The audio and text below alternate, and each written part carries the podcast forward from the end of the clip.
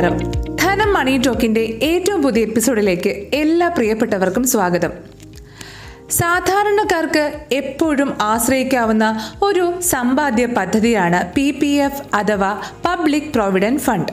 സർക്കാരിന്റെ പരിരക്ഷയുള്ള ഈ പദ്ധതിയിൽ നിന്നും ലോൺ എടുക്കാനുള്ള സൗകര്യവുമുണ്ട്. അപ്പോൾ ഇന്നത്തെ ധനം മണി ടോക്ക് ചർച്ച ചെയ്യുന്നത് പി പി എഫ് ലോൺ എടുക്കും മുൻപ് നിങ്ങൾ അറിഞ്ഞിരിക്കേണ്ട ഏഴ് കാര്യങ്ങളാണ്. നേരെ കേൾക്കാം ധനം മണി ടോക്ക്. പൊതുജനങ്ങളുടെ സമ്പാദ്യശീലത്തെ വർദ്ധിപ്പിക്കുക എന്ന ആശയത്തെ അടിസ്ഥാനമാക്കിയാണ് പബ്ലിക് പ്രൊവിഡന്റ് ഫണ്ട് പദ്ധതി ഒരുക്കിയിരിക്കുന്നത്. പി പി എഫുകളെ ഫലപ്രദമായ രീതിയിൽ ഉപയോഗപ്പെടുത്താൻ ശ്രമിക്കേണ്ടതാണ്. പി പി എഫ് തുകയിൽ നിന്നുള്ള ലോൺ എടുക്കുന്നവരും എടുക്കാനിരിക്കുന്നവരും ഒക്കെ അറിയേണ്ട ചില കാര്യങ്ങളുണ്ട്. അത്തരത്തിൽ ഏഴ് കാര്യങ്ങളാണ് ഇനി വിശദമാക്കുന്നത്. ആദ്യത്തേത് പലർക്കും അറിയാമെങ്കിലും ഒന്നുകൂടി പറയാം. മുഴുവൻ ഡെപ്പോസിറ്റിനും വായ്പ ലഭിക്കില്ല എന്നുള്ളതാണ് അത്. ഒരു പി പി എഫ് അക്കൗണ്ട് ഉടമ അദ്ദേഹം അക്കൗണ്ടിൽ ചേർന്നതിന് ശേഷമുള്ള മൂന്നാമത്തെ സാമ്പത്തിക വർഷത്തിന് ശേഷം മാത്രമാണ് വായ്പയ്ക്ക് യോഗ്യനാകുക. ഈ സൗകര്യം ആറാം സാമ്പത്തിക വർഷത്തിന്റെ അവസാനം വരെ മാത്രമാണ് ലഭ്യമായിരിക്കുക എന്നുള്ളതും അറിയണം. എങ്കിലും ഒരു വ്യക്തിക്ക് മുഴുവൻ ഡെപ്പോസിറ്റ് തുകയും വായ്പയായി ലഭിക്കുകയില്ല. രണ്ടാം വർഷത്തിന്റെ അവസാനം ആകെയുള്ള തുകയുടെ ഇരുപത്തഞ്ച് ശതമാനം മാത്രമാണ് പരമാവധി നിങ്ങൾക്ക് ലഭ്യമാകുക. വായ്പയുടെ പലിശ നിരക്കിനെ കുറിച്ച് അറിയാമോ? അതുകൂടി പറയാം. അതാത് കാലങ്ങളിൽ നിശ്ചയിക്കുന്ന പലിശ നിരക്കിനേക്കാൾ ഒരു ശതമാനം അധികമാണ് പി പി എഫ് അക്കൗണ്ടിലെ വായ്പയ്ക്ക് പലിശ ഈടാക്കുന്നത്. അതായത് നിങ്ങൾക്ക് സമീപത്തുള്ള ഒരു പി പി എഫ് ബ്രാഞ്ചിൽ അന്വേഷിച്ചാൽ പലിശ നിരക്ക് എട്ട് പോയിന്റ് ഒന്ന് ശതമാനമായിരിക്കും എന്നാൽ പി പി എഫ് പലിശ ഏഴ് ദശാംശം അല്ലെങ്കിൽ ഏഴ് പോയിന്റ് ഒന്നായിരിക്കും. ഒരിക്കൽ വായ്പാ പലിശ നിശ്ചയിച്ചു കഴിഞ്ഞാൽ തിരിച്ചടവ് തീരുന്നത് വരെ ഈ വായ്പാ പലിശ തന്നെയായിരിക്കും തുടരുക എന്നുള്ള കാര്യം നിങ്ങൾക്ക് നല്ലതാണ്. പി പി എഫ് ലോൺ എങ്ങനെ തിരിച്ചടയ്ക്കണം? ആ തിരിച്ചടവ് കാലാവധി എങ്ങനെയാണ്? എന്നുള്ള കാര്യം കൂടി പറയാം. നിങ്ങൾക്ക് പലർക്കും ഒരു ഐഡിയ ഉണ്ടായിരിക്കും. ഇന്ന ഇന്ന കാലത്തിലാണ് നിങ്ങൾ പി പി എഫ് ഇട്ടിരിക്കുന്നത്. അല്ലെങ്കിൽ ഇത്ര നാളത്തേക്ക് നിങ്ങളുടെ P P F account active ആയിരിക്കും. അതിനുള്ളിൽ തന്നെ തിരിച്ചടവ് നടത്തിയാൽ മതി എന്നുള്ള ചില മുൻധാരണകൾ പലർക്കും ഉണ്ടായേക്കാം. എന്നാൽ അങ്ങനെ മാത്രമല്ല പി പി എഫിന്റെ വായ്പാ തിരിച്ചടവ് കാലാവധി നിശ്ചയിക്കപ്പെടുന്നത്. വായ്പ അനുവദിച്ച മാസം മുതൽ മൂന്ന് വർഷത്തിനുള്ളിൽ പ്രിൻസിപ്പൽ എമൗണ്ട് തിരികെ അടയ്ക്കേണ്ടതാണ്. വായ്പ അനുവദിച്ച മാസത്തിന് തൊട്ടടുത്ത മാസം മുതൽ കണക്ക് കൂട്ടുമ്പോൾ മുപ്പത്താറ് മാസം കഴിയുന്നതിന് മുൻപാണ് ഇത് തിരിച്ചടയ്ക്കേണ്ടത് വായ്പാ തുക മൊത്തമായോ രണ്ടോ അതിലധികമോ മാസത്തവണകളായോ ഇവ മൂന്ന് വർഷത്തിനുള്ളിൽ തിരിച്ചടയ്ക്കാൻ സൗകര്യമുണ്ട്.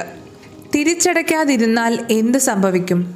പലർക്കും വായ്പ അത്ര കൃത്യമായി തിരിച്ചടയ്ക്കാൻ കഴിയണമെന്നില്ല. അപ്പോൾ ഭാഗികമായ തിരിച്ചടവിനെ കുറിച്ചും തിരിച്ചടയ്ക്കാൻ കഴിയാതെ പോയാൽ എന്തൊക്കെ ആണ് ശ്രദ്ധിക്കേണ്ടതെന്നുമാണ് ഇനി പറയുന്നത്.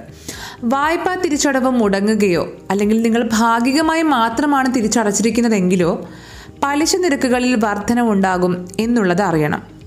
ഓരോ വർഷവും ഒരു ശതമാനത്തിന് പകരം ആറ് ശതമാനം പലിശയാണ് ഇത്തരത്തിൽ പിന്നീട് ഈടാക്കുക.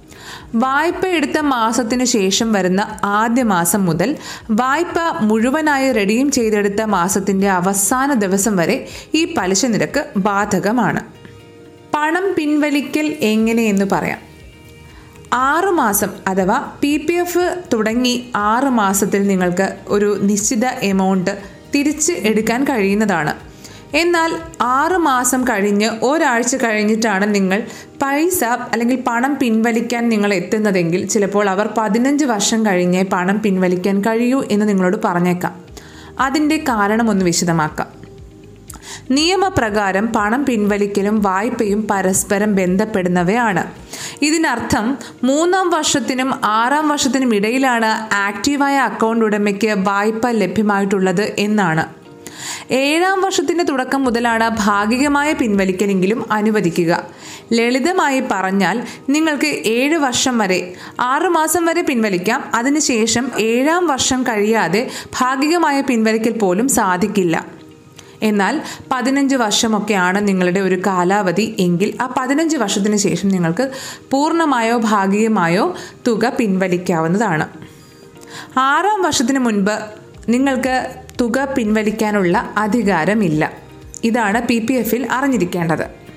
കൂടുതൽ സമ്പാദിക്കാനുള്ള പദ്ധതി എങ്ങനെയാണ്? അഥവാ നിങ്ങളുടെ നിശ്ചയിക്കപ്പെട്ട തുക മാത്രമേ നിങ്ങൾക്ക് പി പി എഫിൽ സമ്പാദിക്കാൻ കഴിയുകയുള്ളൂ.